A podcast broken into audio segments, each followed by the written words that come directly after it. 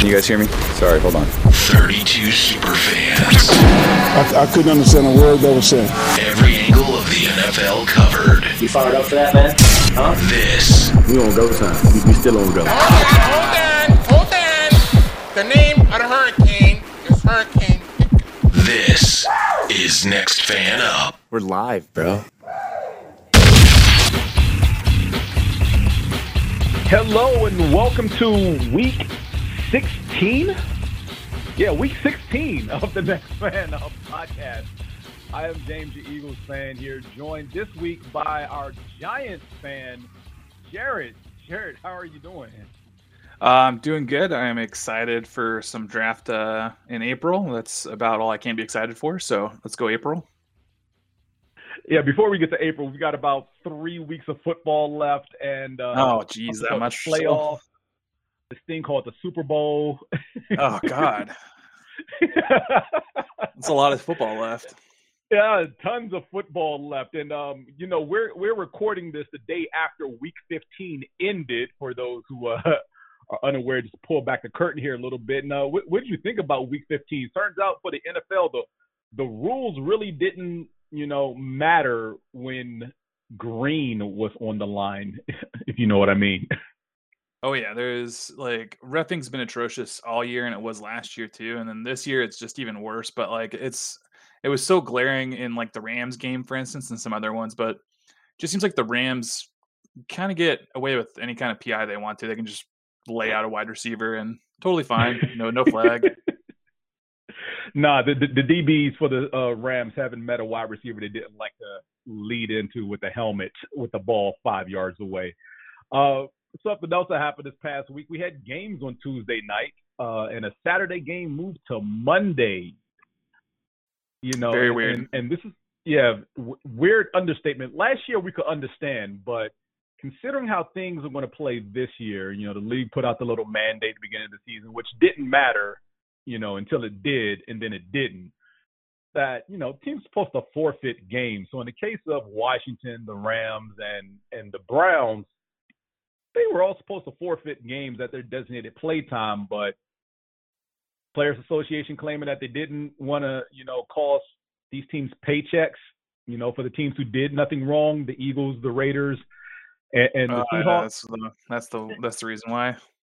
Yeah, that, that that's the reason that the NFLPA is putting out there. But um, I mean, do we do we really buy this? I mean, were, were the rules in the beginning of the season more so just a guideline to like, hey, we don't want to have to move games. Please don't make us do that. But we'll move them unless we have to. That's if they had said that from the onset, may, maybe I would have been okay with my squad playing last night. But I'm happy we got the W. You know, Washington took the L, but it it, it just look. I I I know a, it, it, the only thing that matters is how much money is made at the end of the day, but I really wish they had the foresight to see that themselves when they put these so-called rules and mandates in place. So the team's going to have, you know, just put it out there. If a team has more than 20 players on the COVID list, we're going to move this game so that we save our bottom line. We we need that revenue. We need that ticket sales. Both team, you know, th- even throwing a little nonsense about both teams players need to get paid because the league really doesn't care Oh, about yeah. that. They just want to make No, their money. Yep. So, uh, but again, three weeks left in the season. Hopefully, no more other games get rescheduled. But uh, with the Omicron variant going around, uh, rules are going to be tighter for those who are unvaccinated. Maybe this sways some things in the league favor. favor. Maybe more players get the vaccine. I highly doubt it at this point. Those who haven't gotten it now probably never going to get it. So whatever the league is trying to do to try to boost the vaccination rate amongst its players, I don't see it happening. Um, we already have cases right now where the Bills are not allowing anyone in who's not vaccinated to their stadium for any reason whatsoever.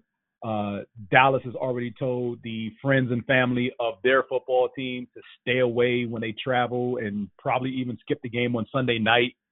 So, uh, we're we're we're, we're in strange times, and they're not going to go back to the way they were. We can only push forward and adapt to a new future at, at this point. So, with that said, Jared, let's kick off with Thursday night football here. We have the San Francisco 49ers visiting the Tennessee Titans. Uh, the Niners hold steady at 14 in our power rankings. The Titans fall from six to nine, and the 49ers are three and a half point favorites. You, I, the power rankings are taking the Titans. Our shadowy background uh, figure is taking the Niners. H- how do you see this one playing out?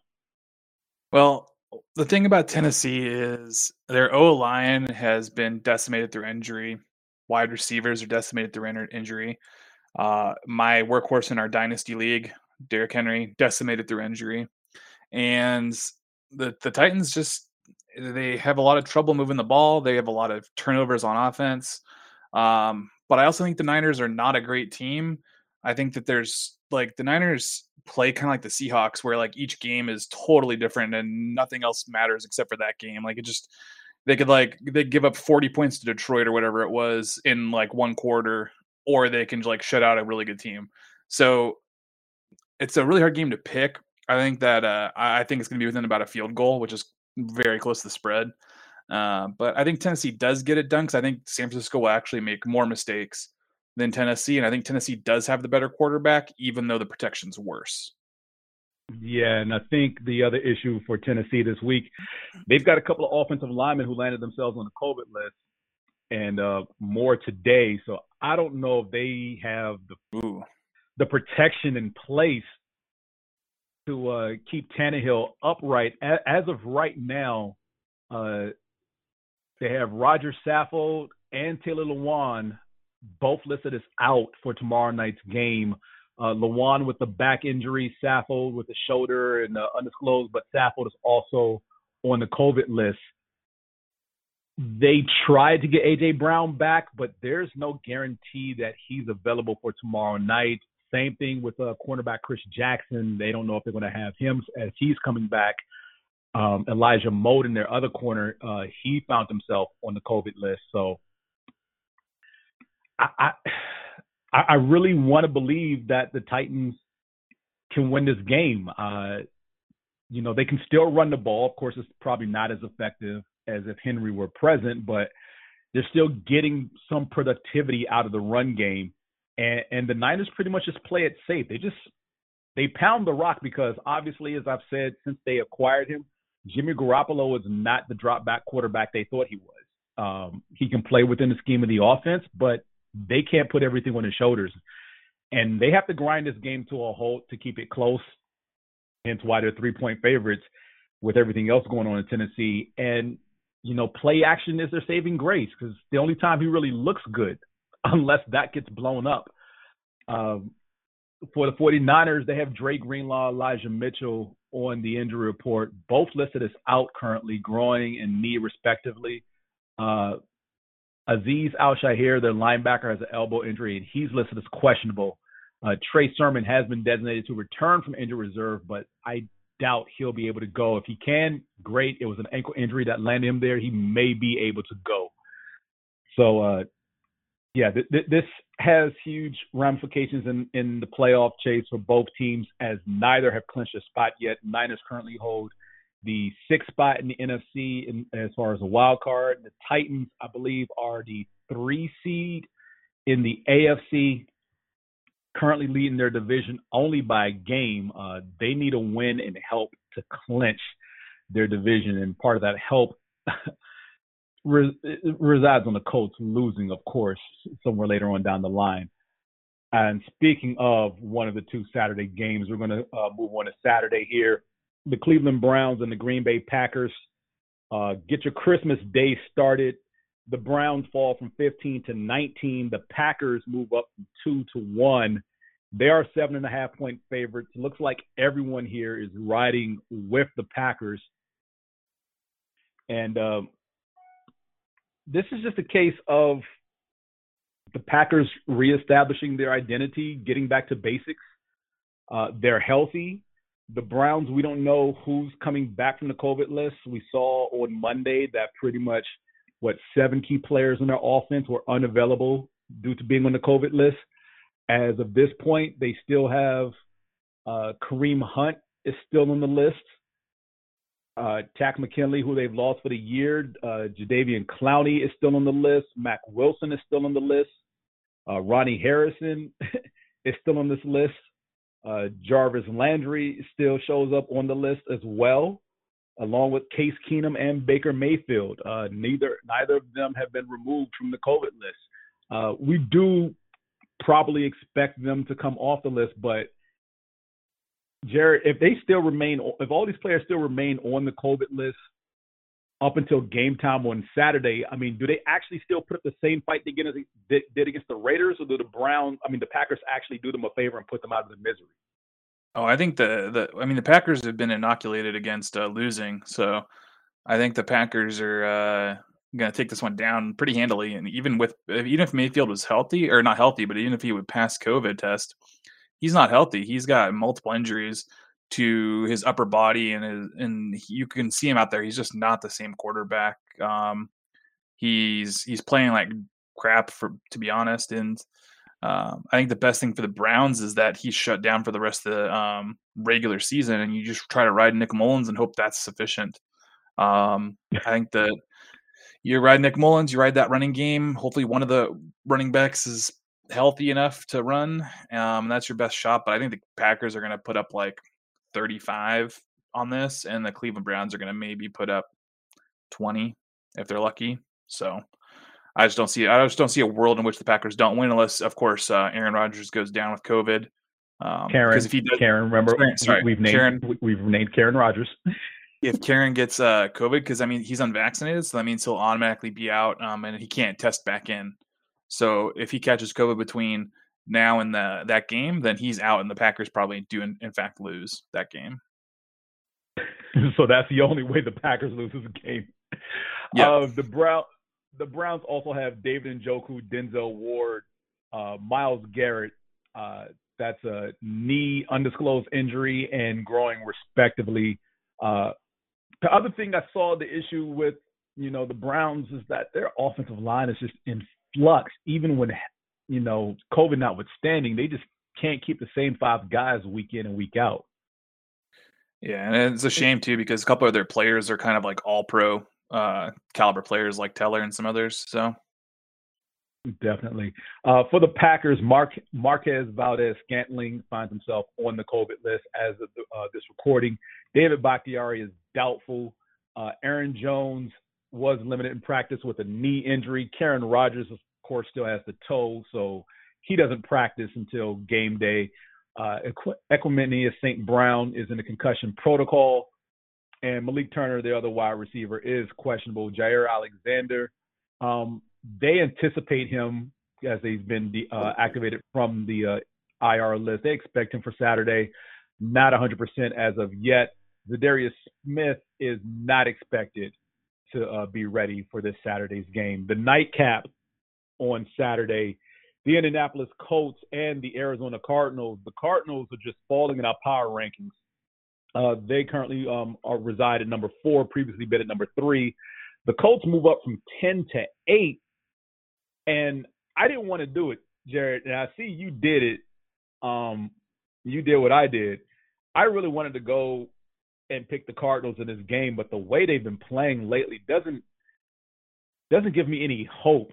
I, I, I'm I'm guessing that maybe they're at home. Maybe this helps fix things. Maybe they can, you know, do the basics and turn the ship around and stop falling like a stone because going into the week, they were still the one seed and now they're the four in the NFC. Like what can, can they turn things around against the Colts or the Colts is pretty much streaking at the right time and, and this is going to be the toughest game they played all year?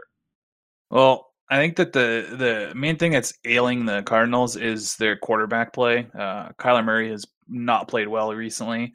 Um, he hasn't played well really since Hopkins um, was out for the season. I think that's a big glaring thing because a lot of times Kyler Murray would scramble around and be like, "Oh, sh- uh, shoot, uh, Hopkins up there somewhere," and he'd just chuck it downfield, and Hopkins would go up against like twelve defenders and make a catch. Um, and they don't have that anymore. Um, I think that shows because he can't do that anymore. He can still run around, but he doesn't have a wide receiver he can throw a deep ball to and know that that receiver can actually beat anyone around him to get that ball. Um, and meanwhile, the Colts have players like Darius Leonard who should be in the conversation for defensive players of the year, who somehow isn't, but he has over 100 tackles, six forced fumbles, and multiple interceptions. Like, that's insane play out of a linebacker. And he's obviously one of the best in the league. And, and I think he's going to feast against Kyler Murray, honestly. Yeah, and, and that Colts defense gives me pause, you know, because d- despite everything going on the offense, and, and, and look, they have arguably probably the league's MVP that's not a quarterback on their offense right now in, in Jonathan Taylor, leading yeah. the league in rushing, scrimmage yards, I believe touchdowns as well. Um, this guy is a straight up monster. Uh, they can rely on him, get safe precision passes from Carson Wentz and not really put it on his shoulders. And look, to his credit, Carson Wentz is playing very good football this season. He's not turning the ball over a lot. He's still taking far too many sacks um, in straight drop back passes, but he's not making as many critical mistakes as he was, say, earlier this season for like the first five to eight weeks. The last six, they they pretty much just turned it around. Um, they've taken a lot off him. Again, it's on the offensive line and the running game. The defense is playing very complimentary. Um, what they did to the Patriots last Saturday is pretty much a microcosm of how they've been playing as of late. And I think if they keep doing that, they can beat just about anybody in this league, regardless of record. And, and to your point, yeah, Kyler Murray doesn't have that wide receiver, but I'm looking at the Cardinals injury report the one name I don't see here, who we haven't really seen that much this season, Christian Kirk. You know, this is a guy they drafted to pretty much be the the wide receiver of the future for this franchise, and he's kind of disappeared in, in play. And I get it. D Hop was out there; he commands a lot of attention. He's going to find a way to get open. You, like you said, you can chuck it up. He's going to beat it or downfield. Before they got D Hop, Kyler did this his rookie season with with Christian Kirk and and we're not seeing that anymore. I get it. The offense has changed. His role is different. But I, I feel like these two need to find a way to get on the same page because he's not going to find it with Green. For whatever reason, Green has not fit in the way they hoped he would in this offense. And a lot of passes that have gone towards Green recently have been picked off because Green is not expecting the ball or he's not cutting his route like he should you know, as far as picking up the the hots that Murray's seeing. Case in point, that Lions game last week, Murray read a, you know read a blitz. He wanted to throw the Green hot, and Green was still running a go route, not even looking for the ball. And you know, pick six later, that game just got out of control.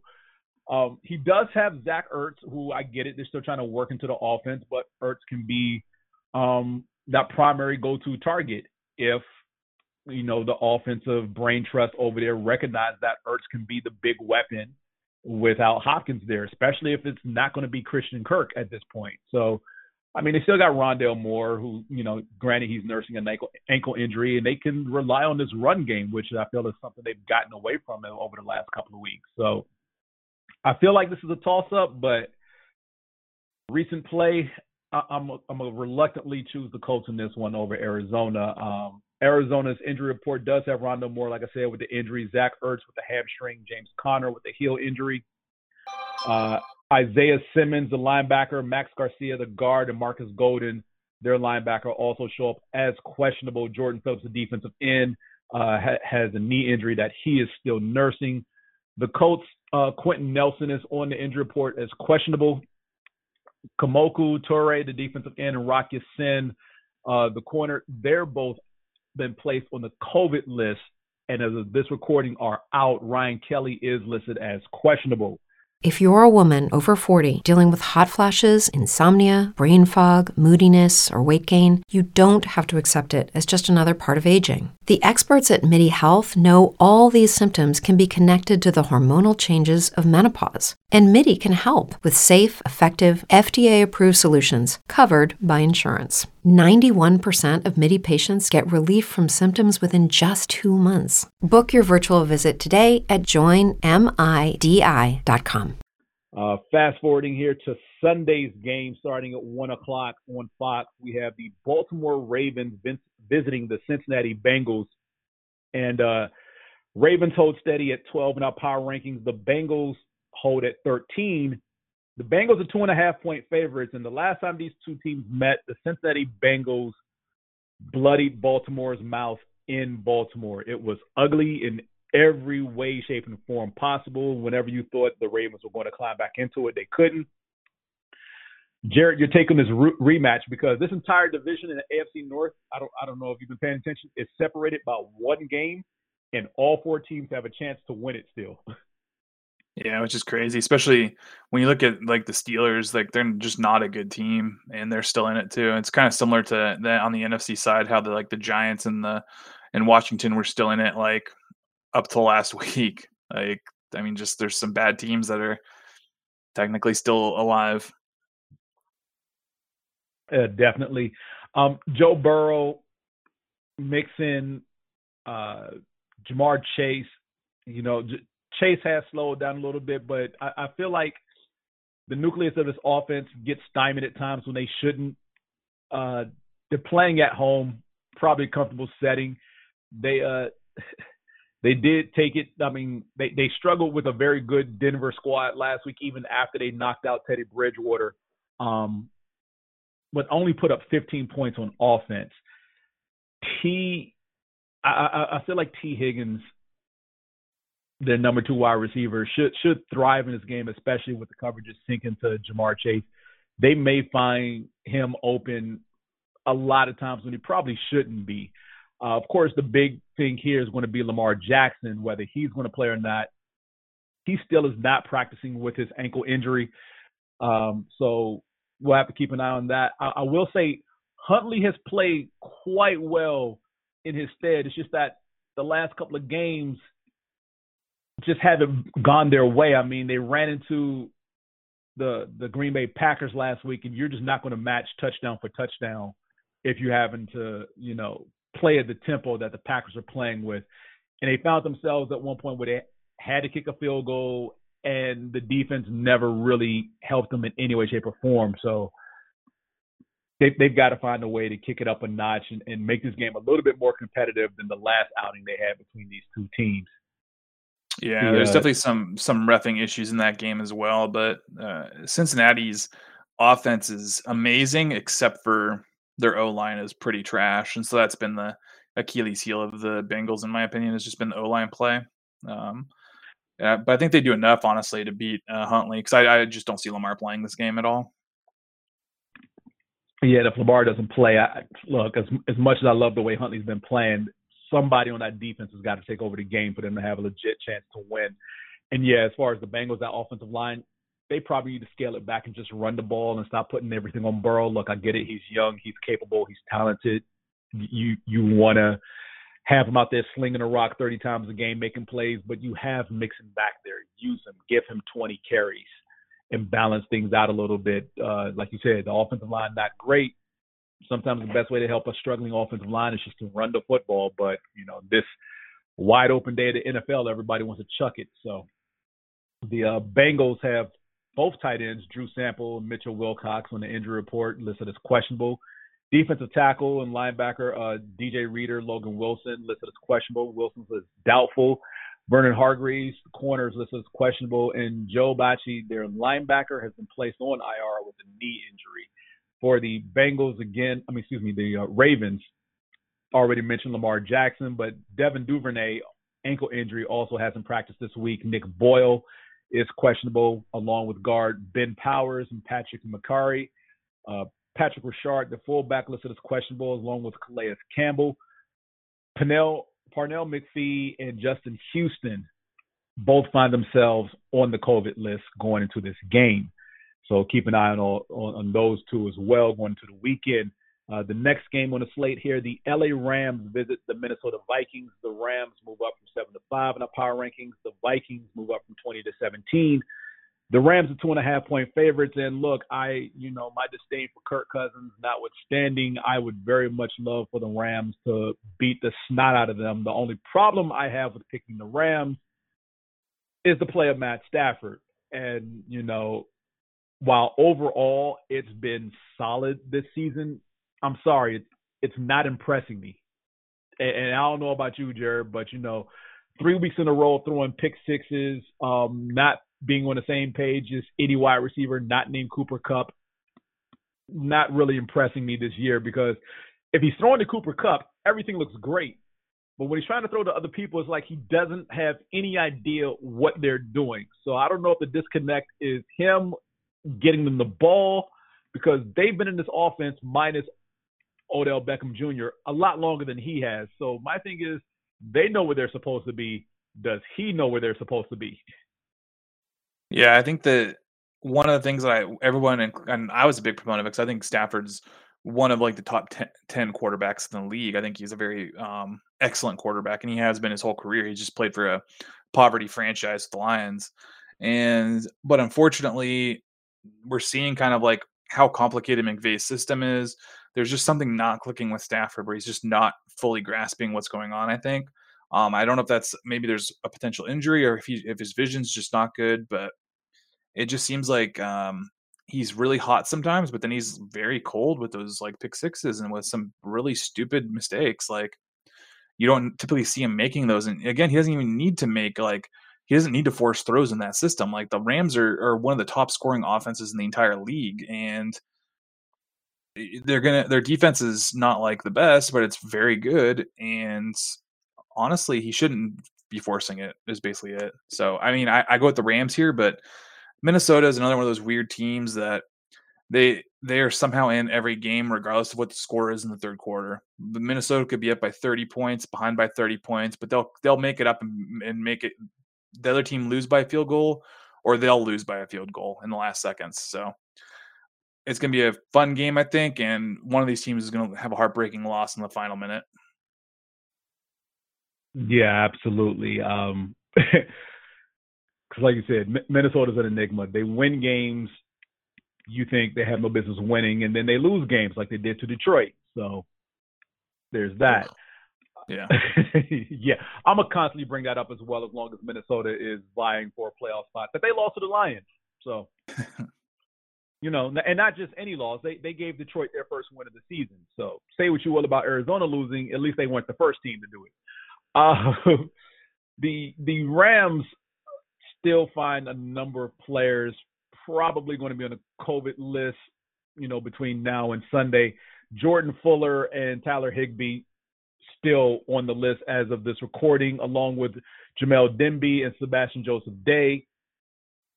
Um, A'Shawn Robinson, Jamir Jones, and Greg Gaines show up as questionable. Uh, the Minnesota Vikings have Eric Kendricks. Uh, he has a back injury, was limited in practice. CJ Ham, the fullback. Mason Cole, the center. Uh, Kirk Cousins was limited uh, to walkthroughs due to a rib injury. Adam Thielen has an ankle injury. They're all listed as questionable.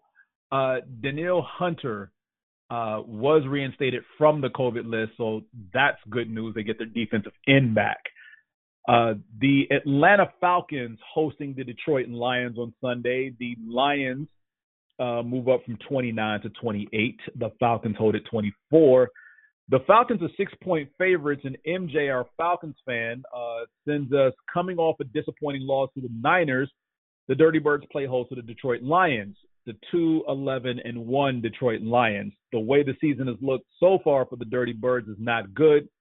We have not won a single game at home, and I'm not sure that's going to change this week. I just don't know what to expect from the Dirty Birds this week or the rest of the season. You just don't know what version of the team is going to show up. That being said, we better not lose to the 2 11 and 1 Detroit Lions, but I won't be surprised if we do. The offense and the defense are both too damn inconsistent and can't seem to get it together to give the team a chance to win consistently. At this point, the Dirty Birds are playing a game of chicken for the last wild card spot, counting this week against the Lions. There are three games left in the season, and it would take a lot of chips to fall perfectly in order for the Dirty Birds to get that last wild card spot. I'm not giving up hope on us getting that last wild card spot but it will take a miracle for us to get it. Um, yeah. I, I, I want to give MJ some hope here, but like you said, his squad is too inconsistent to trust at this point. And I mean, the Lions are probably riding high after beating the Arizona Cardinals, formerly number one in the conference. I, Yeah, the Falcons are kind of like a worse version of the Vikings, so like that doesn't give me a lot of hope that they are gonna like. I think the Falcons win this game, but there's no chance they have to win out, and like all the other teams have to lose out, and that's just not going to happen. So I think they're pretty much yeah. And unfortunately, two of those teams that they need to lose out, you know, three of those teams they need to lose out. One is in their own division who they play, the Saints. Um, the others are in the NFC East, and that is Philadelphia and Washington. And we both can't lose out because we still play each other again. exactly. Yeah. The uh, the Atlanta Falcons, uh, Calvin Ridley shows up on the uh, injury report as the team and the franchise still do not have a date as far as when or if he'll return this season uh, for them. Uh, again, best wishes to Ridley. I, I hope that you know whatever he's going through mentally, he he can resolve to an extent to where he can resume playing football at a level where he's comfortable. Uh, Tyler Davidson, Christian Lindstrom, defensive tackle and guard respectively, both listed as questionable. Wide receiver Tajae Sharpe is considered day to day with a foot injury. Deion Jones um, is listed as questionable as well. Emmanuel Ellerbe, their other linebacker, uh, he has been removed from the COVID list, so they should have him for Sunday. Marlon Davidson uh, is questionable with a non-COVID illness. The Detroit Lions uh, show, let's see here. I don't think they have many players. They have Amani Oruwariye, the corner, has a thumb injury. Kalif Raymond, their wide receiver, has a shoulder injury. Josh Reynolds, another wide receiver, is slowed by a thigh injury. D'Andre Swift nursing a shoulder injury. Uh, Jared Goff um, has tested positive for COVID. So unless that gets cleared up, he's currently listed as out, along with Quintez Cephas and tackle Matt Nelson, also been placed on the COVID list. Now, moving on here, we have the Buffalo Bills and the New England Patriots. This is a rematch of a Monday night game that, oh gosh, to, to say that no one saw that coming when they played on Monday night is an understatement. and I mean, you win a game by only throwing the ball, what was it, three times? One. I think it was one time. I felt like one It- time it- at least. It, it, felt like one time. I believe officially it was three passes, two were completed, and yeah, they just basically turned around and handed the ball off. This game is in New England. The Bills are 11 in our power rankings, holding steady. The Patriots fall from five to seven. They're two and a half point favorites. Jared, you are the only one here taking the Bills, but Rob and Pat, are fans respectively for the Bills and the Patriots, did send us these. And starting with Rob, he says, Oi, where to begin? Last game, our left side of the offensive line missed the game due to COVID. Now Cole Beasley, the poster child for anti-vax in the NFL, is going to miss the most important game for the Bills this regular season because he now has COVID. Bills do have an adequate replacement in Isaiah McKenzie, but he fumbles a lot. I expect the Pats to give the Bills offense problems, especially if the Bills O line does not come back from COVID. Gabe Davis should be playing as wide receiver two, gives the offense juice. I expect they keep on playing him more, even if Emmanuel Sanders comes back this week.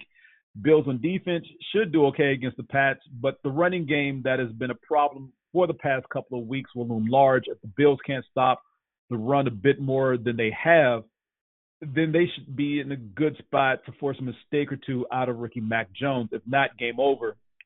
I think the Pats win this game. Bills will make the playoffs, but they're just not the same team that they were last year. It was show in this game. Pats 28, Bills 19.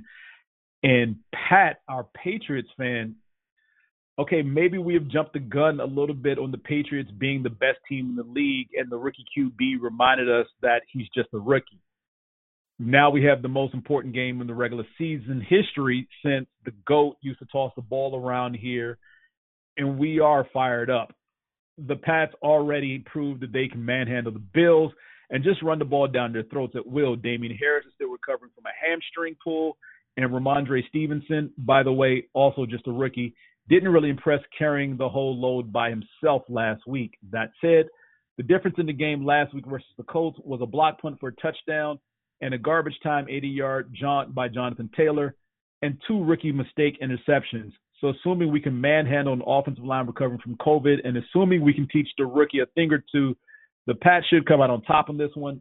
Not to completely ignore that there is another team on the other side of the field. I do suspect Gabriel Davis and Isaiah McKenzie will cause the Pats secondary some problems. Not enough to win the game, but enough to be meaningful to say fantasy football players in their playoff games or daily fantasy players looking for a cheap option at wide receiver. Oh, and without a 50 mile an hour wind, Nick Folk is a great option too. 27-18 Patriots. So it looks like they're both picking the Patriots here. Jared, you you disagreeing with that, or you think the Pats go ahead, Pats go ahead and uh, sweep the Bills? I think the the Bills are going to pull this game out, um, mostly because I think that the Bills got embarrassed last time when they played. Um, I think the Bills are angry. Uh, I think that they're they're motivated. Obviously, um, I, mm-hmm. I, honestly think that that uh, Rob's wrong here. I think if Bills lose this game, they're not making the playoffs. The AFC race is way too close. If if if the Bills lose this, that's many. They've already lost a ton of games at um, in division and um, or at least two, and um, there's going to be a lot of teams like the Chiefs will be multiple games ahead of them. Chargers will be games ahead of them. Bengals will be ahead of them. Um, Titans are already ahead of them. Colts will probably be ahead of them. Like there's going to be too many AFC teams with uh with games on the Bills if they lose this game. Um, so it's a must win in my opinion for for both teams really. Um, especially for the Patriots to get a try to hopefully get some home field advantage going because the Patriots team is is not like Tom Brady's teams where Tom could actually uh, catch up in a uh, in a game where they fall behind by more than a touchdown. Um, this Pats team is not that team. Um, so if, I think the Bills, if they come out and they can get put up at least ten points um, and hold the hold the Patriots back, um, if they get a ten point lead, I don't think Mac Jones is good enough to come back and and win the game. He's still learning. He's a game manager at this point, um, and he's making some rookie mistakes. So give me the Bills. Um, I, I, trust that Josh Allen can uh, do what he did um, in a very much of an MVP performance. Uh, I think it was last week where he just like played his heart out. They lost, but did a really good job. Uh, I think that if the Bills can put up at least 25 here, they're going to win this game. Um, so yeah, I'll go with the Bills. Well, and you know what? I probably will agree with you here that yeah, if the Bills lose this game, the playoffs are probably a long shot to say the least. Uh, going into this weekend, they are currently the seventh seed in the AFC, uh, only in because they have a tiebreaker over the Baltimore Ravens, who are also eight and six. But behind them, seven, six, and one, Pittsburgh Steelers, and at seven and seven, the Raiders, Dolphins, Browns, and Broncos. Uh, so all those teams are still viable. They could find themselves with a win, still holding on to a wild card spot with a loss probably as low as 12 or 13 in, in the AFC rankings. But I will say the good news is that their final two games of the season are against the Falcons and against the Jets, and both games in Buffalo. So maybe not completely the end of the world, but I would definitely press the panic button if they lose to the Patriots here. Yeah, because I think I think in the AFC you're going to need minimum ten wins.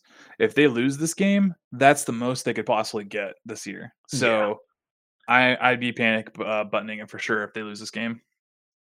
All right, the injury report has Jerry Hughes, Michael Hyde, Taiwan Jones, and Emmanuel Sanders. As mentioned in the write-ups, there Sanders nursing the knee. The other three are questionable. Uh, AJ Epenesa, the defensive end, and of course Cole Beasley, along with Joe Feliciano and uh, Dion Dawkins still all, all four on the COVID list. Uh, keep an eye out for that going into the weekend to see if any of them clear protocols before the week is out. The Patriots have Damien Harris, Nelson Aguilar, N'Keal Harry, Rhamondre Stevenson, uh, all limited in practice. Uh, Harris has the hamstring. Aguilar is in concussion protocol. N'Keal Harry um, has the hip injury. Stevenson has non-COVID illness, also showing up in the injury report. Wide receiver Matthew Slater, safety Adrian Phillips, kicker Nick Folk, center David Andrews, uh, Christian Barmore, the defensive tackle Brandon Bolden, their running back, and uh, Kendrick Bourne, along with Dalton Keene, Ron Ronnie Perkins, Cameron uh, McGrone, and Harvey Langi all find themselves on the COVID list. The uh, next game here, oh gosh, a battle for top five pick. the Jacksonville Jaguars, who hold at 32nd in our power rankings, take on the New York Jets, who fall from 30 to 31. Oh gosh, yeah, we're we're all taking the Jaguars in a game that, again, outside of draft position, doesn't really matter. But Jared, since, since your team is one of the ones probably still vying for a top five pick down the stretch here, um, your, your thoughts on this game because we may get surprisingly good football out of this one, but um, with everything going on with the Jacksonville Jaguars and you know the up and down play of the Jets, I'm not holding my breath here. Well, I will say that I'm actually excited. Like normally you'd be like, oh, any Jags game, you're like, oh, gross. I never want to watch that. And the same thing for the Jets. You're like, oh, Jets game, screw that. But this game for a Giants fan is fantastic. One of these teams more than likely has to win the game, and that improves mm-hmm. our chance of getting a better draft pick. So I'm rooting for the Jets to win because that'll put them as, as a four win team along with the Giants. Um, and and the Bears, of course, which is another one of our draft picks. Um, but I think the Jags do pull this one out. I think um, Lawrence is a better quarterback than Wilson, uh, assuming they both play. Uh, I think Jacksonville has a, a, little bit more talent in skill position players. I think Robinson, um, assuming he plays as well, is much better than any piece that the Jets have. Um, and so, and now that the Jags don't have Urban Meyer, I think that they're going to start uh, winning a couple of games here to close out the year. And my fingers are crossed that the Jets and the Jags both jump the Giants in wins. I'm really hoping. yeah, I don't know what to make of this game. The uh, Jets had flashes last week where it looked like they were going to run away from the Dolphins, um, and then they didn't. And um, yeah, the the Jaguars. I mean, they beat the Texans. Yay. I mean, I'm sorry, no, they they they lost to the Texans. Yeah, Texans they, they are, a good team, right? Like one of the best I, teams I mean, in the league.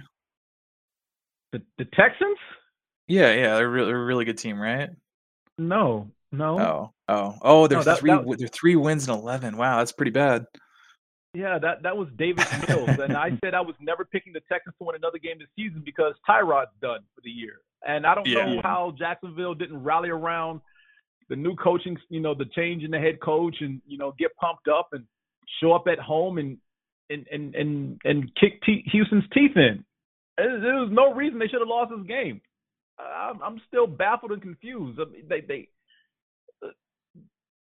I know it's a divisional game, but they still should have manhandled the Texans. It was Davis yeah. Mills.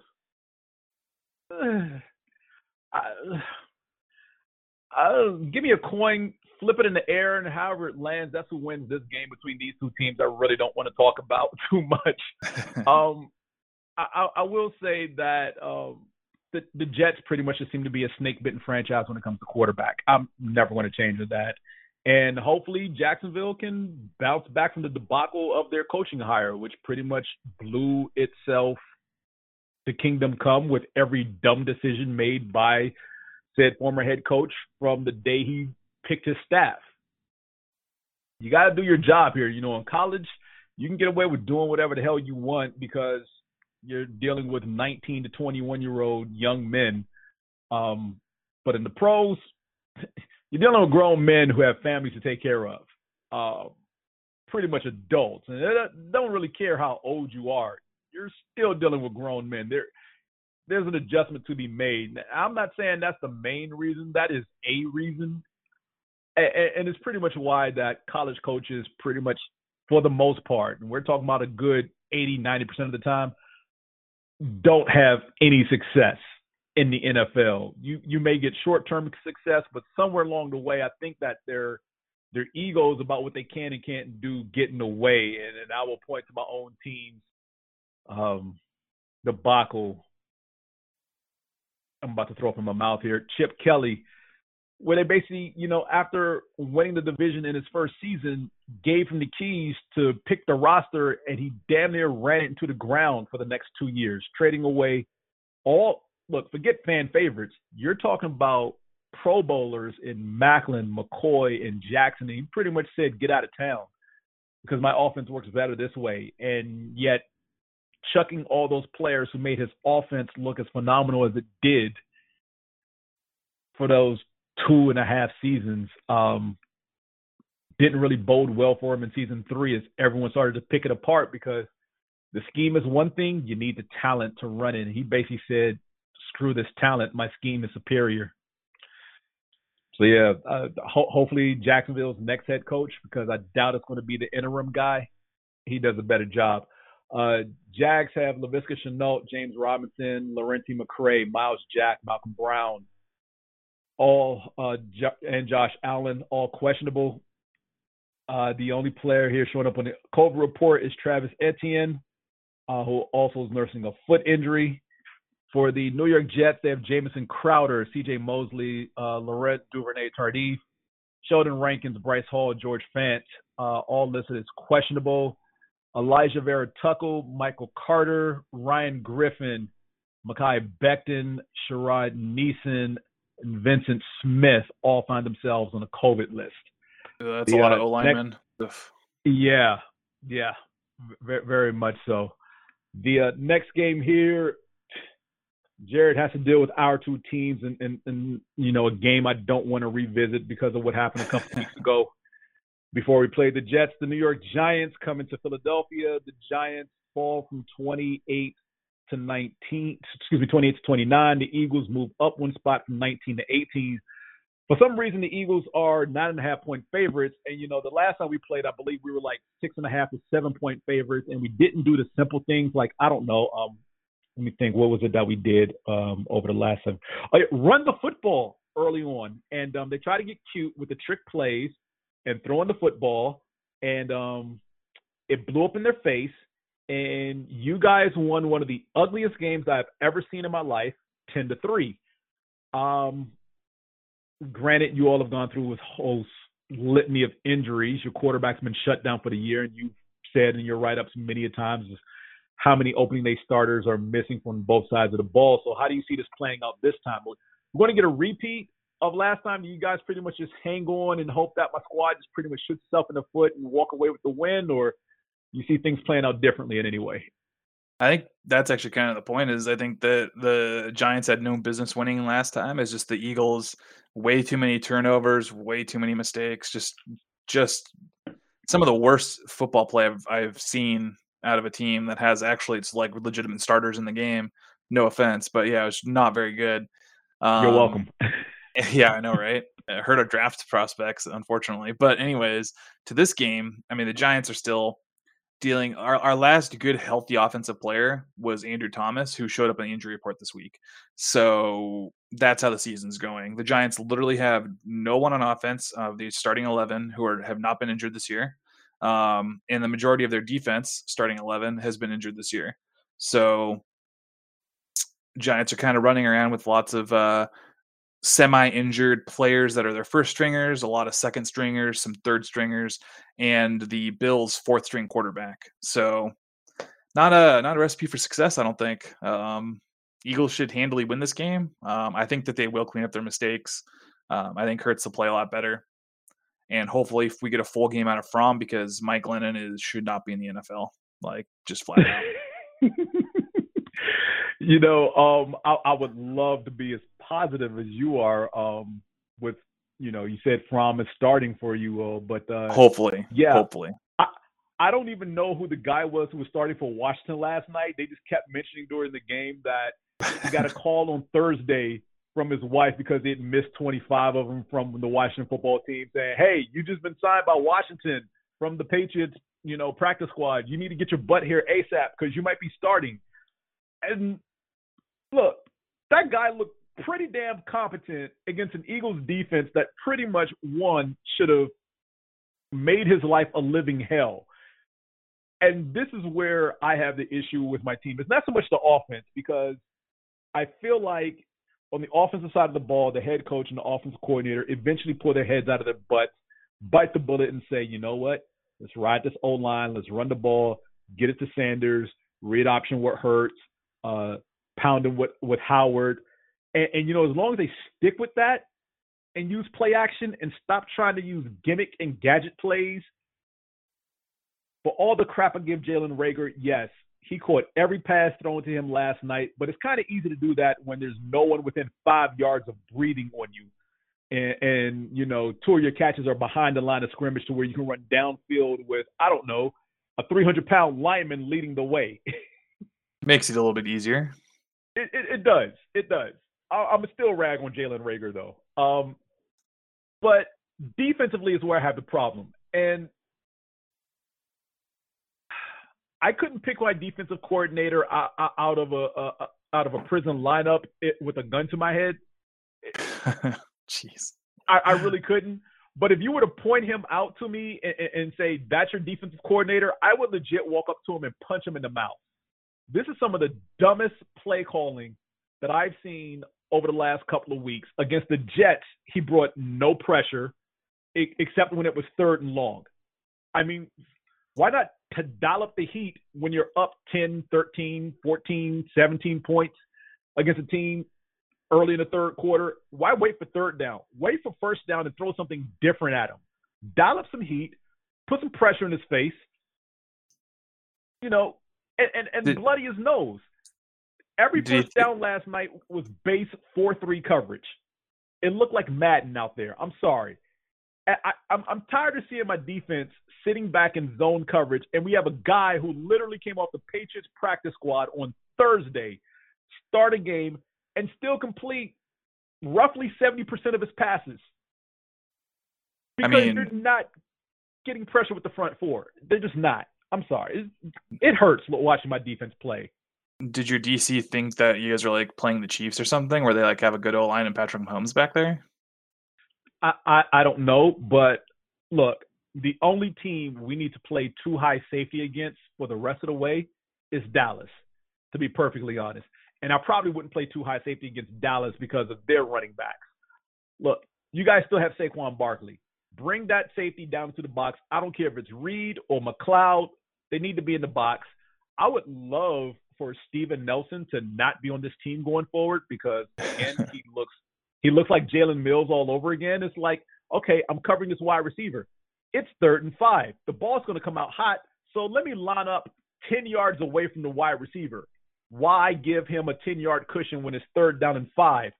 Press him, ride him the five yards to the first down marker, and maybe, just maybe, you can make a play on the ball. Now, we'll say our linebackers are playing better, but my, my, my def- defensive line, the, the strength of this team, they're, they're just not getting it done, and they need help and, and sometimes that help may be bringing the fifth guy. And, and who you bring and how you bring them does make a difference. Uh, he, he needs to not get blocked. It needs to be confusion up front. I Sounds mean, sounds like you guys should just uh, trade for Jamal Adams from the Seahawks and just uh, use him as a blitzer. Oh my gosh! If only it was that simple. I, I, I mean, how many snaps has Fromm taken so far this season? Very few. He yeah. only came in. And, and, he only came in after uh, Glennon's shit show or Glennon's issues uh, last game. Look, n- nine and a half is a bit much. It probably should be the number that that we should win by. I, honestly, in a vacuum, on paper, with common sense coaching, and with the rosters as are right now, there is no reason the Giants should score more than ten points in this game. There, there, there really isn't. Zero. All right. But I can't help but be the pessimist here based off last night. And look, the first quarter looked very ugly for the Eagles offense. Luckily, we were able to overcome and and, and they made plays on third down and they overcame. And, and look, you're never going to see a more bonkers interception than you saw last night with the ball bouncing off of Goedert's foot into the hands of the DB. And the fumble was on Hurts. So he bounced back from those two turnovers and had a phenomenal game the rest of the way. I need those last three quarters to carry over into Sunday and not do dumb stuff. Like one, stop sitting in the pocket and looking for things that aren't there. There are checkdowns built into this offense for a reason. Use them. Stop looking to force things deep. Especially against the I, Giants secondary. Oh man. I, I look, reluctantly I'm picking the Eagles here. I just feel like they're going to make this closer than it has to be, and it's it's either going to give me a heart attack or an ulcer.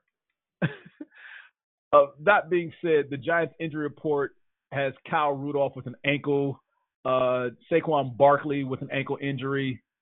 other players showing up, you mentioned Andrew Thomas, Leonard Williams is questionable, Austin Johnson is questionable, and uh, Kadarius Toney has an illness. He's currently listed as out. Sterling Shepard was placed on injury reserve Monday. So, um, yeah, take from that what you will. Doesn't seem to matter to the Eagles. Uh, Jordan Mailata, Jordan Howard, Jack Stoll all show up as questionable. Howard has a knee injury that he's still nursing, though he looked great last night carrying the rock in the fourth quarter since they were preserving Sanders. Um, Sanders, by the way, also nursing the quad injury, so precautionary as far as why he was out. Uh, Andre Dillard and Landon Dickerson find themselves on the COVID list. Yay. And uh, Jalen Hurts limited in practice due to his ankle injury, which they're monitoring as well. The next game here has the Tampa Bay Buccaneers, who fall from one to three in our power rankings, visiting the Carolina Panthers, who hold steady at 27. The Buccaneers are 10 point favorites, though. Um, after that voodoo that the Saints put on them this past week, I, I'm not so confident they actually beat the Panthers by 10 no matter who's playing quarterback because uh, Cam has been designated the starter for this week. Uh, no telling whether they're going to have him split time with PJ Walker at any point in this game, but it seems like that's been the thing that's been going on. I don't think I trust the Panthers going forward into the NFC playoffs, Jared. Um, yeah, they've been bitten by the injury bug. They they lost uh, Goodwin, excuse me, Godwin for the season uh, after it was revealed that it wasn't an M- MCL sprain, it was a torn ACL. Um, so because of that, they're going to bring back Antonio Brown into the full fold after his suspension for playing around with uh, basically acquiring forged documents is the best way to put it here. I won't go into the whole litany of what he did, but again, the rules change when they need to benefit you. So, you know, Brown was said to have been on thin ice last year when they acquired him. They were going to kick him out the door if he screwed up. Well, they had to screw up, and I do believe, for all intents and purposes, at the end of the season, he was going to be cut by the Buccaneers. But now that they're down one wide receiver with a hobbling Mike Evans, they need all the help they can get. Yeah, like for as far as the as far as the Panthers go, I think they're by far one of the worst teams in the league. And the let's just put it this way: the Panthers most of their wins were against the Jets, the Texans, and the Falcons. And they got swept by the NFC East, and that includes the Giants and Washington. So they're not good. Um, Tom Brady is probably pissed, and he's going to be like super angry this entire game and I, I think Tom Brady is going to be like, okay, here's six touchdowns. And I think mm. Carolina is just going to get blown out by like 35 points. Like, I think this is not going to be a close game whatsoever. I think Tom Brady is just going to blow the lid off this thing. Yeah, look, I mean, how often do we see Brady come to the press conference post game in a t shirt and not giving two craps about how he looks? I mean, win or lose, he's normally at the podium looking like a GQ model. And, yeah. and what the Saints did to them last. Now, now, mind you, the Saints have now won all four meetings with the Buccaneers since they acquired Tom Brady. all four. Reg- the only Regular time season, the Buccaneers yeah. won was the was a playoff game last year in which Drew Brees' arm basically turned into a spaghetti noodle and he couldn't get it more than five yards downfield.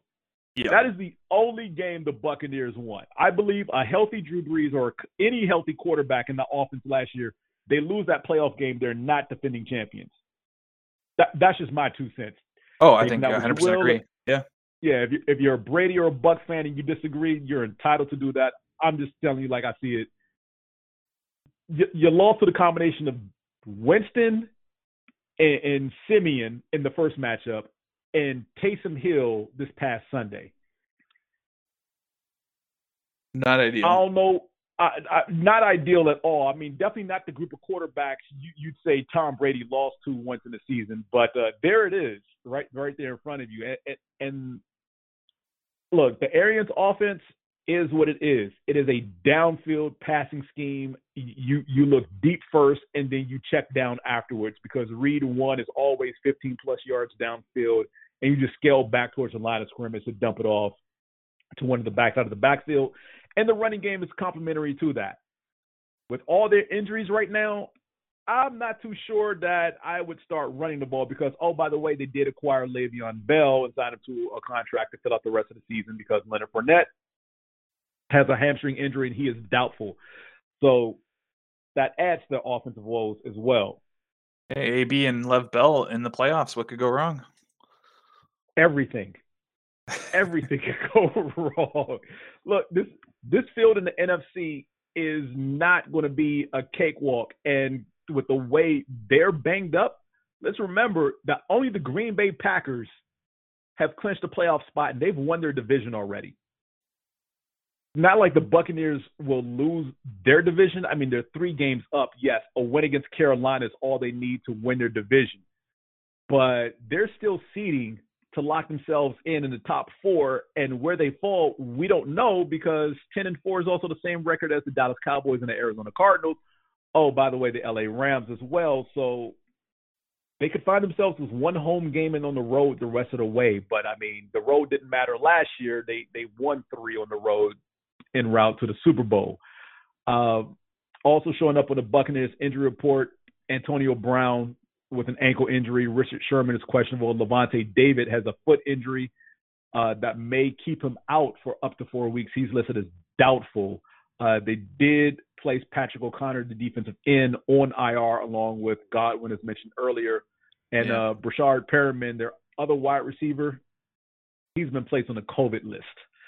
For the Panthers, um, Christian McCaffrey has been removed from the COVID list, though I don't even understand why that's news, considering that uh, he's been shut down for the year. Sam Darnold has been designated to return from the IR list. So um, the guy that was supposedly shutting down for the rest of the season might be available for Sunday's game. Cam Newton will start, but um, depending on how this goes, if it goes sideways early, expect to see Sam Darnold. Uh, DJ Moore, Cam Erving, and Stephon Gilmore are all listed as questionable uh, for this game. Azur Kamara, Sam Franklin Jr., and, um, are both on the COVID list, along with Derrick Brown. So take take from that what you will. The LA Chargers visit the Houston Texans. The Chargers fall from nine to ten in the rankings. They are ten point favorites, and most likely everyone's locked to be the Texans team that pretty much moved up one spot from 31 to 30.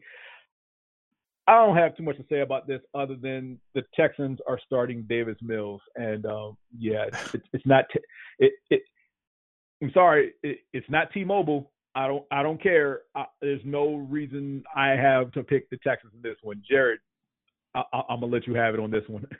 Uh, it sounds like this that entire division's got all your favorite quarterbacks with Wentz and Mills and everyone in it. Almost. But, uh, almost. Uh, but going going for the Chargers, like um, I've been a huge Herbert fan since the draft. Uh, I picked him up in our dynasty league.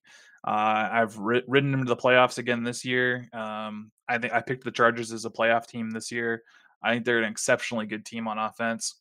On defense, they have all the Pro Bowlers. They have all these like they have multiple All Pros. They have really good talent, but for some reason their defense just never plays up to the standard of their uh, of of the caliber of players that they have, which is really weird to me. Um, because you have Bosa, you, you have James, you have all these guys that are exceptional talents, uh, and they just don't play up to that. And also they're dealing some injuries now. Um, I know they have some issues at cornerback, uh, especially this last week. Uh, but I mean, they're playing the Texans. Texans stink. Uh, I want the Texans to win because I want um, a higher draft pick, obviously. But I think I think the Chargers win by 20. I don't think it's a particularly close game. Like I just think Herbert's just gonna manhandle him. Yeah, that, that that's pretty much all that needs to be said about this. Um, the only issue here with the Chargers is they have currently ten players on the COVID list: uh, Jalen Guyton, uh, Austin Ekeler, Joe Gaziano, uh, Chris Rumph, Trey Marshall, Tevaughn Campbell, uh, Kemon Hall, Andre Roberts, Joey Bosa, and Corey Linsley. Uh, most of those players, by the way, in case you weren't paying attention, defense. You're talking about defensive end, a linebacker, a safety, two corners, uh, both as a lineman, your starting center, one of your top wide receivers. Uh, Asante Samuel Jr. and Don- Donald Parham Jr. are both in concussion protocol. Uh, for the Texans, they could use some help, period. Uh, they have Eric Wilson, Brandon Brooks, uh, Jaylon Johnson, Jeff Driskel, who's doubtful, uh, Derek Rivers, Maliek Collins, Jacob Martin, Jonathan Greenard. Th- these are all players on the COVID list. Uh, for them, Chris Conley, their wide receiver, is limited with a knee injury. David Johnson, non-participant due to a quad issue. Justin Britt and Lonnie Johnson Jr. also questionable. It doesn't doesn't really matter who suits up. Excuse me for the Houston Texans.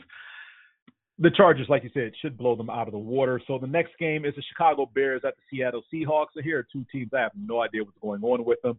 The uh, Bears hold steady at 26 in our power rankings. The Seahawks fall from 23 to 25. I feel like a lot of us here who do the rankings would love to put them at 30 if we could. Um, the Seahawks somehow are six and a half point favorites, probably because they're playing at home. But I don't know. I mean, they played hard against the Rams last night, but I mean, that was the Rams. That's an, a division opponent. That's pretty much what they normally do. They play everybody in the division hard. Win or lose is typically one score games when the Seahawks are involved. But the Bears, with everything going on with the Bears right now, as far as you know, whether the coach will be brought back next year or not, and whether they're doing right by their young rookie quarterback or not, whether there's enough talent in this offense or not to pretty much help them succeed. I don't see how or why the Seahawks should lose this game. I, I mean, they're at home. They're coming off pretty much a bad loss. Uh, you mentioned officiating earlier. We're probably still trying to figure out how DPI wasn't called last night on their potential game tying drive. Uh,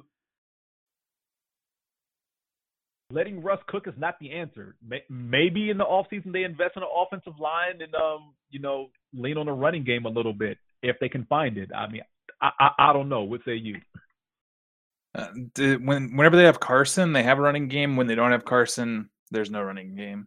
Uh, he's out for the year, um, and all they have left is Rashaad Penny, who was a is a first round bust. Um, Seattle has as far as I know, is still going to be down Lockett. Uh, DK got blanked last week or the, yesterday rather by Ramsey, and Seattle's offense is just in shambles. Um, it's not looking good in any way, shape, or form. Fortunately for them, they're playing against one of the worst teams in the league, the Bears. Um, the Giants own the Bears pick, um, which is fantastic for me. Um, that's why I'm rooting for the Seahawks to win, and then I picked the Bears to get the reverse jinx. So that's what I'm hoping for. um, I think that Seattle is a better team just because they have Russ. Fields is still too young, too many mistakes, and the coaching in the, for the Bears sucks. I'm shocked Nagy still has a job. Um, like the only reason, like in my head, you would keep Nagy still is you're like, oh, we're gonna keep Nagy because we want a tank for draft pick but your draft picks are owned by the Giants, so you're really only helping the Giants by keeping Nagy around, and you're not really seeing if you actually have someone else on staff that's capable of sticking around for next year. So what that tells me is perhaps the Chicago Bears are going to fire everybody and bring in someone new, um, which would be great for them and for Fields. But as far as this game goes, I mean, the Bears have to travel to Seattle. They have a rookie quarterback not playing great. Seattle's going to be pretty mad after the refing decision last week. I just think Seattle wins this game. It's going to be an ugly game, but Seattle somehow wins this game on some stupid play that we're going to look back on next week and say, God, I can't believe that the Seattle won with a with Strad Penny flea flicker or something. I don't know. It's going to be something r- ridiculous. Yeah, I, I, I'm inclined to agree here. As much as I would like to say the Bears win, because look, the, the Seahawks' whole offense is Russ to DK and that's not even within the rhythm of the offense. That's Russ scrambling out of the pocket because the O line can't block, and DK breaking off his route because the corner's not named Jalen Mills, and then Russ chucks it up to DK or Lockett. Take your pick. Which I, I that that's not going to sustain itself much longer because Russ is now 30 years old, if, if I'm not mistaken, and he can't take too many more of these beatings behind what's supposed to be an offensive line there in Seattle. So um, let's just say this offseason is going to be very interesting. I wouldn't be surprised if he leaves. And um, before any of you uh, conspiracy theorists out there want to start throwing ideas out, no, I don't want him in Philadelphia because, I mean, no, there's no guarantees how much longer he plays considering his age. So he's at the point where it's like two to five years. Eh, we don't even have the talent to complement his talent at wide receiver. We have one wide receiver and one tight end and a bunch of gadget guys. If you Well, guys had Justin. Jefferson, then then you would. You know what? You you you, you, you didn't you didn't have to. It, it we, we we already talked about Minnesota, man. Why you? Uh, I had to get a little jab in there. I mean, I wanted Justin Jefferson too, but here we are. Okay. Inner peace, Zen. Uh, the Bears injury report has uh, Tashaun Gipson, Allen Robinson, uh, Andy Dalton, Ryan Nall, Jesse James, Mario Edwards are all still currently on the COVID list as of this recording, uh, along with Duke Shelley and Brian Nichols. Uh, Jesper Horsted was added to the COVID list today. Uh, Jason Peters is questionable. Gosh, Jason Peters. Uh, it, it'd be best for Chicago Bears if Jason Peters just went ahead and retire. I, I, I know the big fella still thinks he can play, but there's a reason the Eagles didn't resign him. Uh, Xavier Crawford is questionable. Marquise Goodwin has a foot injury. He was listed, in Justin Fields has an ankle injury. He was limited in practice. Uh, for the Seahawks, uh, their COVID list still shows Brian Moore, Travis Homer, DJ Reed, and Kerry Hyder Jr. Uh, let's see, Will Dissly is currently listed as out. Uh, does not say how or why. Freddie Swain, Alex Collins, DJ Metcalf listed as questionable. Uh, that is uh, foot illness and foot respectively. Illness is not COVID related. Collins has been removed from the COVID list. Um, Gabe Jackson, the guard, Woods, the D tackle. Uh, they are both listed as questionable. And Tyler Lockett, uh, he's been activated from the reserve COVID list. So they Okay, should expect have him. play then. That's good. Yeah, the uh, Pittsburgh Steelers travel to Kansas City to take on the Chiefs. The Steelers fall from 18 to 20 in our power rankings. The Chiefs move up from four to two. Our shadowy background figure is calling for the upset due to COVID. And, and for those not aware, the Chiefs have two All Pros who were added to the COVID list this week, namely Travis Kelce and Tyreek Hill. Um, so yeah, if those two can't go along with a host of others, because COVID looks like it's going to force this game to be moved at this point. Um, yeah, if those two guys can't go, forget everybody else is on the COVID list. Um, they need Kelce and or Hill uh, to have a chance at, at beating Pittsburgh. Quite honestly, I, I, I think without them, there, there's not enough scheme wise Andy Reid can do to try to duct tape anything together to be remotely competitive. Otherwise, you just got Patrick Mahomes running around for his life trying to figure out whether Watt is going to blindside him or not. Um, and, and, the the Steelers have a very stout back seven. Um, yeah, if COVID doesn't pretty much force this game to be moved, because hey, again, who the hell cares about protocols in place for games being played despite outbreaks and uh, you know when there's money on the line? You know they they they will postpone this game as much as possible to try to save it. Yeah. So uh, Especially because of all the playoff implications of this particular game too. Absolutely. Um, Yeah. What, what else do you have in this game, Jared? Because Uh, I'm just at a loss here, just looking at the COVID list. I mean, I don't really care if uh, Reek plays or not, but I think Kelce is very vital for the Chiefs to play. So I, if, if I recall, I think he is vaccinated. So if he tests uh, out, he can he can test out and play this week. Um, Mahomes is still healthy. Um, the, the thing about the Steelers is the Steelers don't have an offensive line and they don't have a quarterback. Um, they have a running back and they have some wide receivers, but that doesn't score you a lot of points. Um, so the Steelers obviously have to rely on their defense week in and week out. Um, and I don't know that their defense matches up particularly well against the Chiefs' offensive line, which is actually one of the best in the NFL. And they have Mahomes, who is very squirrely, and it's going to be hard to tackle him, even for someone as talented as Watt. So I still think Chiefs win this one somehow because I just don't think Pittsburgh can put up enough points unless they're getting points on defense. That's the only way I could see. If there's a pick six or a fumble recovery for a touchdown, then I would say Pittsburgh wins. But if absence of that, I think that Mahomes is just too much for them to deal with, and I think Kansas City will score at least 20 points, which means that the Steelers would lose. So Nick, our Chiefs fan, does send in uh, the new COVID protocol. So sure seems like the old protocol so far. The Chiefs are going into this next game potentially missing nearly as many key starters as the teams that had games scheduled last week. The only player sure to be missing uh, Sunday so far is Harrison, uh, the kicker Harrison Butker. So maybe the Chiefs will have to pull a, a Brandon Staley and refuse to touch the ball with their feet.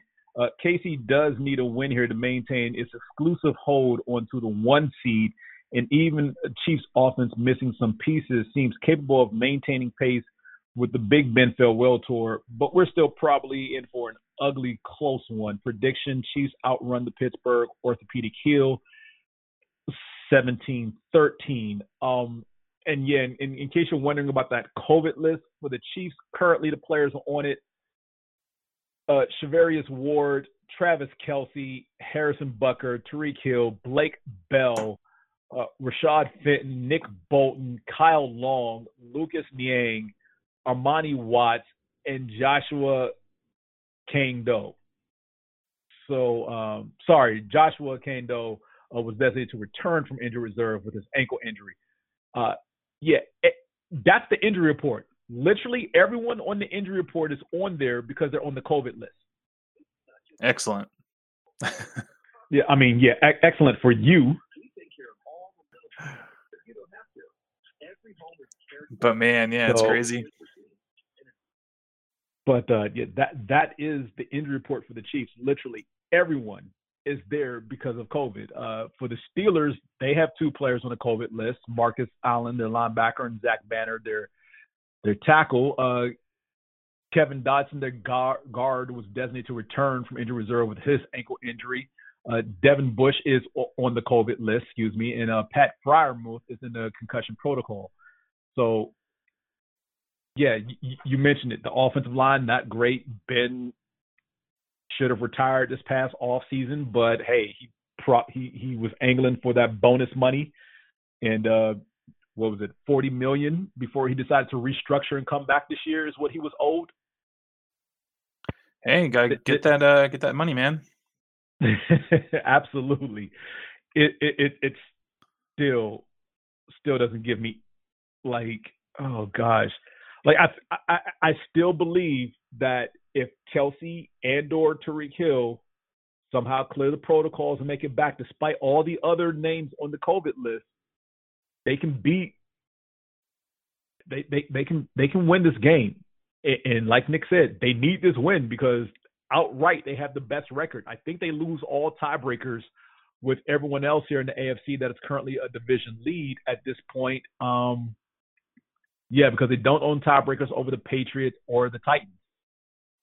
So if they end up with Yeah. the similar same record, if all three teams end up with the same record, the Chiefs will find themselves at three, not one.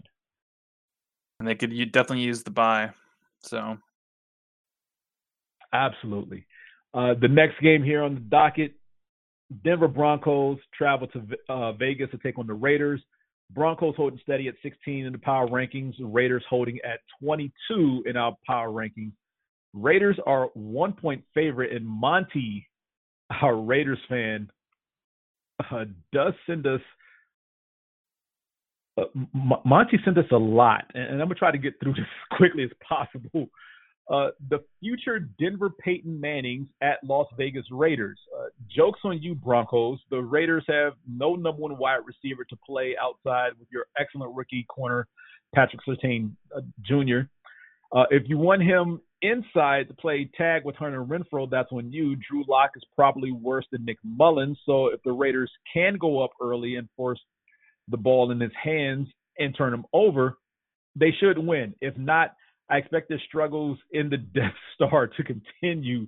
Uh, Denver 17, Vegas 20. Uh, he goes on here to say the haircut needs to take advantage of the new league rules that allow him to start interviewing for a new coach uh, next week if he does not. oh my gosh!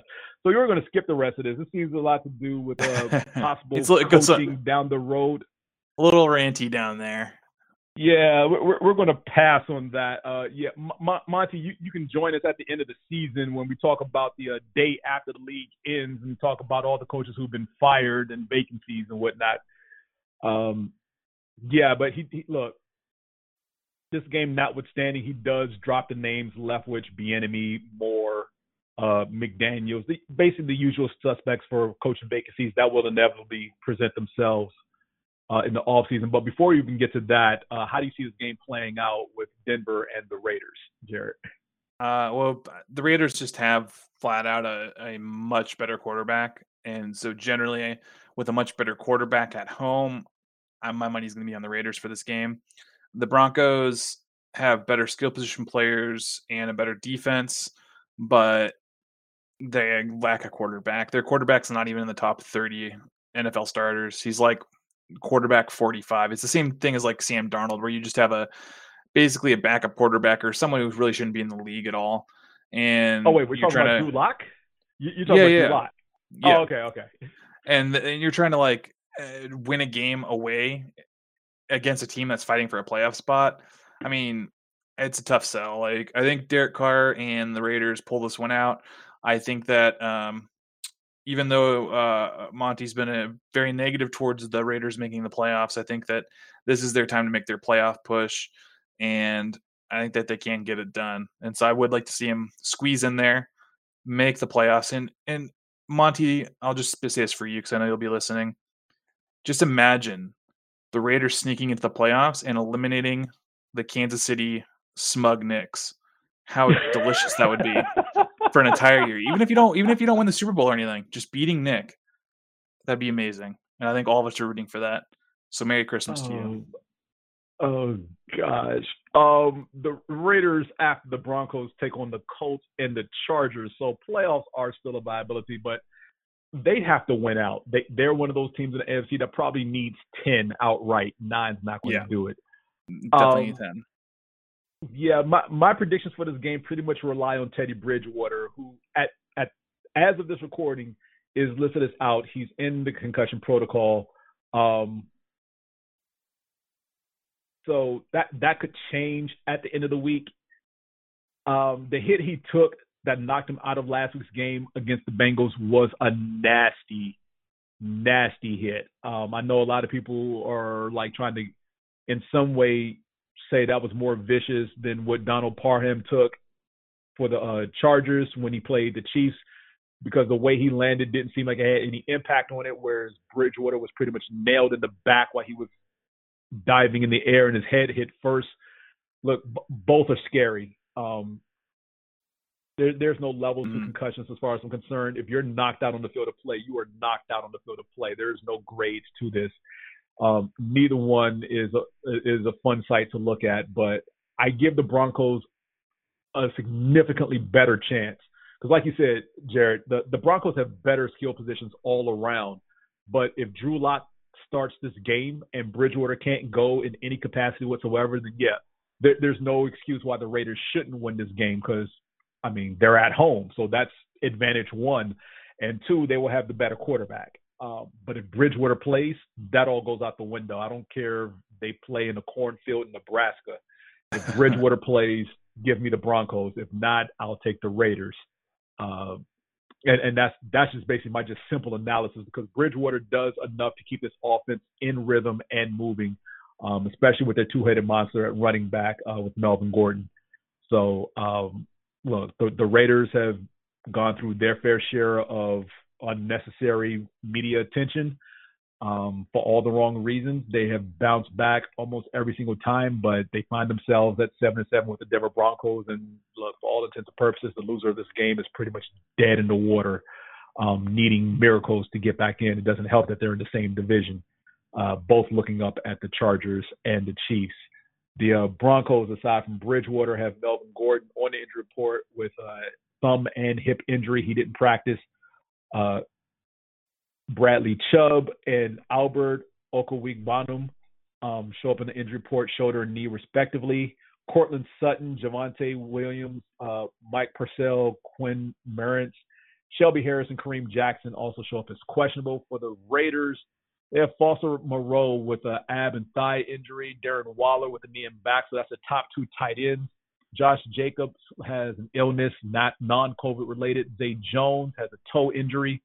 Uh, the tackle Brandon Parker is listed as questionable. Daniel Helm, the third tight end, listed as questionable. Jonathan Hankins, uh, Divine Deablo, Deablo uh, listed as questionable. They will miss Brandon Facyson. Uh, he is out because he's on the COVID list. Jonathan Abram is most likely done for the year uh, due to the nasty injury he took in the last game that they played on Monday. So uh, yeah, they they do not have the best of luck right now uh, with the health of their roster. Those who are healthy enough to play are definitely not playing at 80%. Um, and, and, those who can't play are really hurting the team by not being there. The Sunday night game, in which I tried to get a couple of fans together to uh, for some little airtime earlier today, didn't come to fruition, has the Washington football team, who fall from 21 to 23 in our rankings, traveling to Dallas to play the Cowboys, who move up from eight to six in the rankings. And Dallas is 11 point favorites. Um, I think that's a bit of a that's a that's a lot of points considering Dallas could barely win by the. I mean, what the last time these two teams played, Dallas had a 20 point lead and let Washington climb back into this game. I, I'm I'm not sure. I mean, granted they're at home this time, but I'm not sure they they handle Washington like they should. We Still don't know what the status of Taylor Heinicke is going to be. He's currently still listed on the um on the injury report, being on the COVID list, along with Allen as well. If that changes and either either of them can go, I ex- I'm not gonna say I expect as much as as last time, but I expect the game to be a lot more competitive because look, Dallas' defense is a lot better than what you saw out of Philly when they played Washington. They will pretty much maul Washington's quarterback or at least destroy the offensive line for at least the first half of the game, maybe into the third quarter, but I don't know. I, feel like this game probably should be close just so Dallas' defense can pretty much manhandle the Washington offense because it, it just looked like the last time they played because they got up by so many points, they got complacent and figured everything would just fall into their laps and Washington would just roll over and die. And they didn't. Um, I mean, look, our Cowboys fan Kevin just wrote in Cowboys versus Washington. Cowboys win. Literally the extent of his write up. So, Jared, your your take on our fellow division mates here. Yeah, I, I would say that that your take on what the Cowboys did against Washington last time is pretty accurate for Cowboys and Cowboys fans, and it's just that that arrogance that they have of. Uh, that uh, oh we, we don't need to like worry about this game anymore uh, it's put away and then all of a sudden a terrible team like washington comes roaring back and almost beats you um, this is the same cowboys team that um, our cowboys superfan kevin thinks is the number one uh, offense in the league even though they aren't number one in points scored in the league and also the fact that they could barely put up they didn't even put up double digit points against the chiefs a couple weeks back um, they barely beat the vikings like they barely beat the Panthers. There's a they bear they won beat they beat the Chargers only because of refing. Uh, this team doesn't have a lot of quality wins. It has a lot of wins, but when you look at those wins, you're like, oh, so they beat the Falcons, the Giants twice. They lost the Broncos. They barely beat the Patriots, which is a quality win, and they've also beaten the Eagles. So they basically just won their their division games, and that's about it. Um, I don't think I think this team is very overhyped. Um, it's also struggling on offense a lot. Um, I have multiple uh, Cowboys players on my dynasty team that I need right now in the playoffs, um, and they're not playing very good.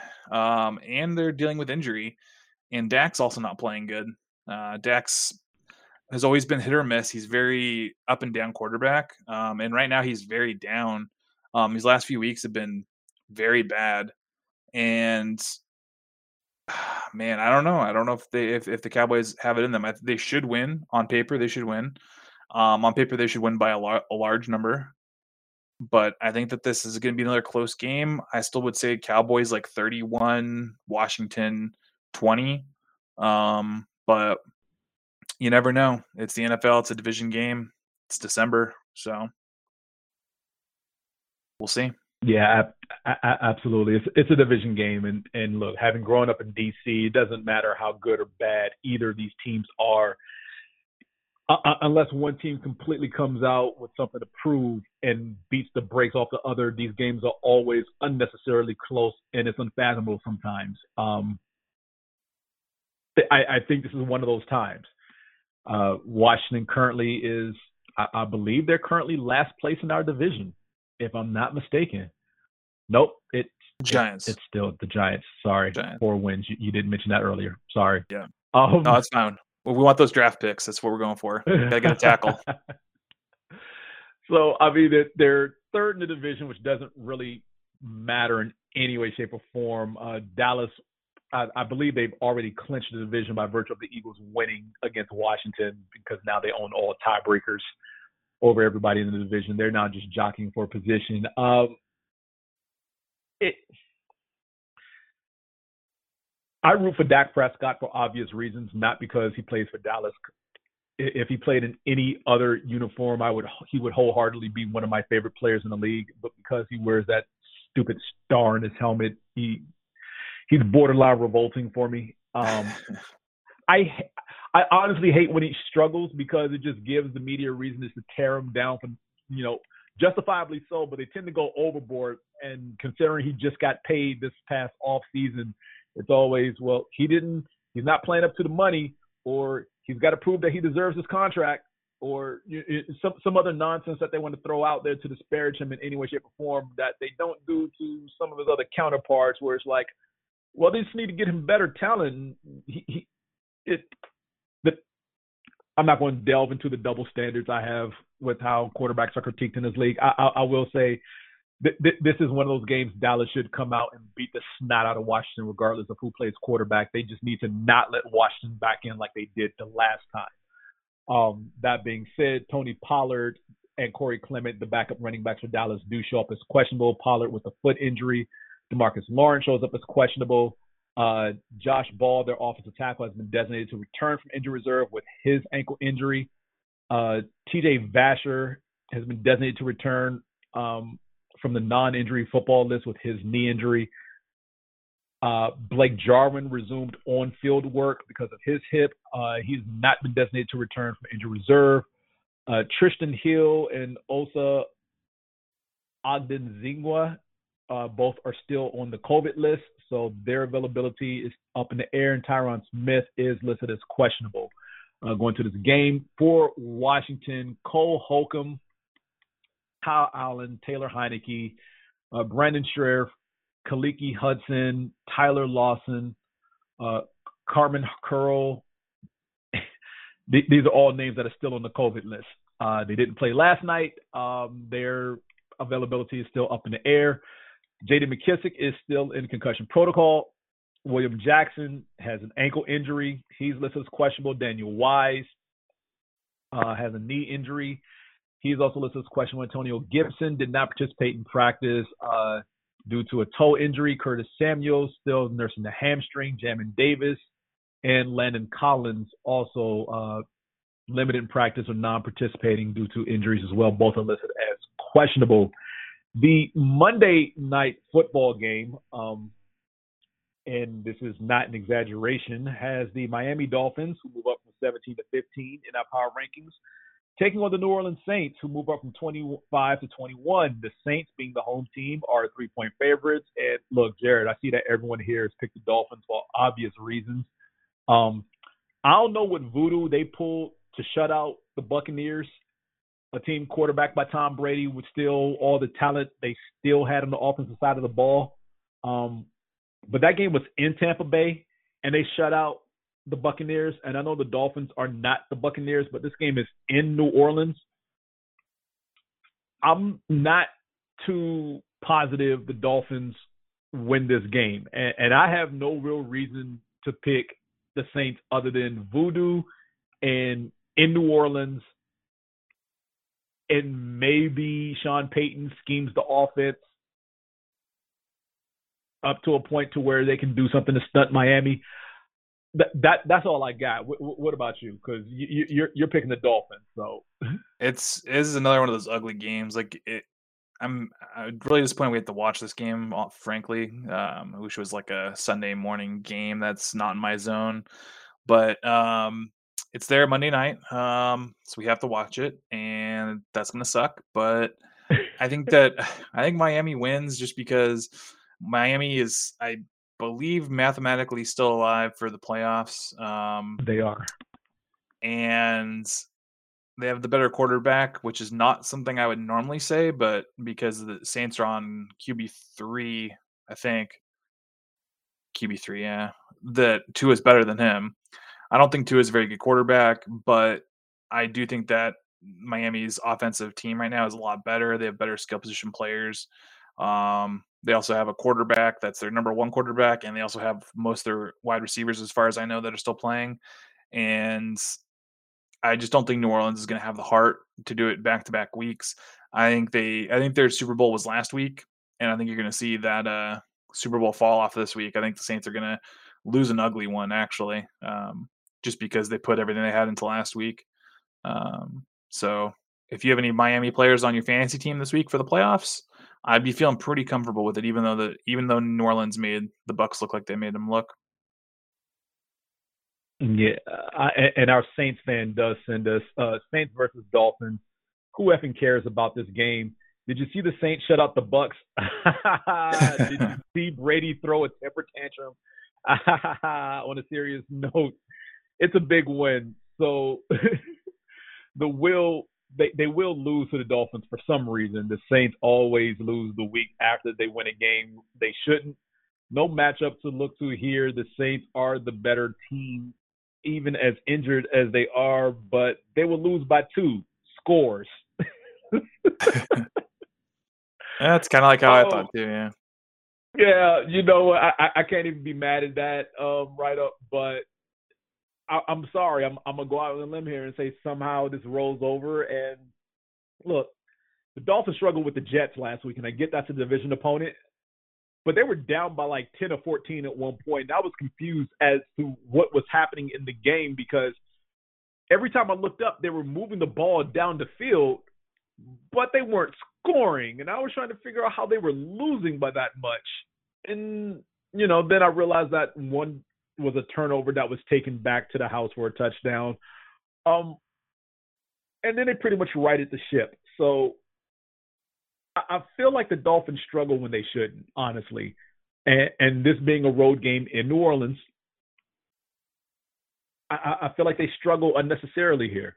I, I, I really do. They they probably shouldn't, but I, again, I feel like Sean Payton out schemes um, this this this uh, Flores defense in some way, shape, or form, and whether that's student body left with Taysom Hill or some type of gadget play that catches the Dolphins sitting flat-footed. The spread's only three. I, I feel like that's how much they win by. um, the injury report for the Dolphins does have Phyllis, Phillip Lindsay and uh, and Justin Coleman both on the COVID list. Uh, Will Fuller suffered a setback and is unlikely to return to season from injury reserve. Uh, safety Jevon Holland, tight end Adam Shaheen listed as questionable, and uh, Albert Wilson is not practicing this week uh, due to personal reasons. The New Orleans Saints, uh, Adam Trautman, Juwan Johnson, uh, both currently listed as out there on the COVID list. Terron Armstead, Kaden Elliss, Ryan Ramczyk, all listed as questionable. So, um, yeah, offensive line, keep an eye on that. Uh, Trautman and, and, Johnson are their tight ends. So, uh, yeah, the, they they may need some pass catchers because the wide receivers haven't been setting the world on fire there in New Orleans.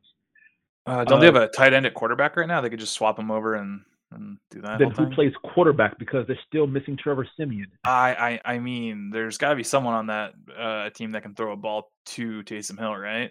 Maybe that's the way to go.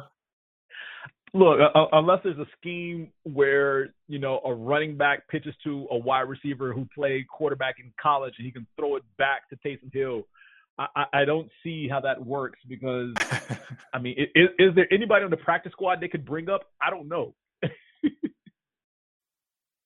not not a good situation to be in for sure. Yeah, d- definitely not. Um, I- I- any overall insight to uh, what you're looking forward to this week, uh, other than improving the Giants' draft position? Uh, I also want the Bears sleuths to improve the Giants' draft position.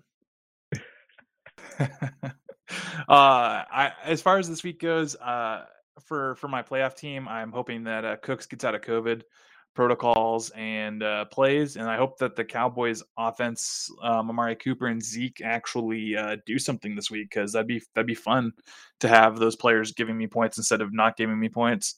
Um, so I'm looking forward to that. And then as far as like playoff picture goes, I think this week is going to eliminate quite a few teams and and also kind of it won't officially eliminate, but like those Atlanta teams or those like Denver teams we'll know that they're basically eliminated after this week too. So we'll have a pretty good understanding of who is going to be in the playoffs, which is always exciting. So we can kind of get prepped for okay, now we know who's kind of in the playoffs. Let's see who's who's playing who, and that'll be fun. That that is true. I I, I do think we see some some more uh, separation as far as who's definitely getting in and out. I will say though uh, that in the AFC, only the Jets Texans and Jaguars are eliminated as the other 13 teams in the AFC have at least seven victories. So um, falling to seven and eight won't necessarily eliminate you from the wild card picture, but it will make things very dicey with two games left after that if you if they lose this week. In the NFC, only the Lions and Bears are currently eliminated from the playoff picture. Uh, somehow, the Giants, Seahawks, Panthers, Falcons, and Washington. They're they're all still alive. You know, e- even the you know ranging anywhere between four to six wins. But uh, I, I'm guessing what losses this week, losses will probably officially eliminate the Seahawks, the Panthers. Uh, I would like to say the Giants, but you're playing my Eagles, so who the hell knows what my squad's going to do against you all this week. Uh, for the six and eight teams in Washington and Atlanta, I do feel like a loss this week would definitely uh, eliminate them from the playoffs. Uh, the clinching scenarios, the, again, the only playoff position that's been clinched is the Green Bay Packers. They have clinched the NFC North. Uh, the Cowboys clinched the NFC East with a win versus Washington. That is the simplest approach.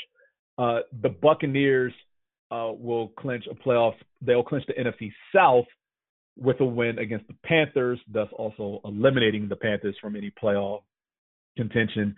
Uh, they'll outright clinch a playoff berth if the Vikings lose. Uh, the Cardinals can clinch a playoff berth with a win and a whole crap ton of help. The Rams will clinch a playoff berth with a win against the Vikings or an Eagles loss plus a Saints loss. Uh, and, and, that's pretty much it there. So um, th- those are your clinching scenarios. Um, yeah, that that's all I got for this week. I, I, I will say it is the holiday season. Um, there are germs floating around out there in the ether.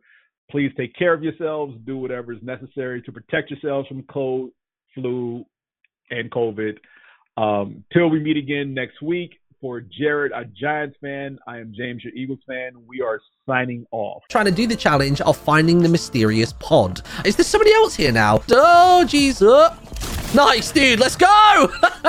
Get out of my face. I'm running out of breath and also out of energy. I'm going to see you later. Bye.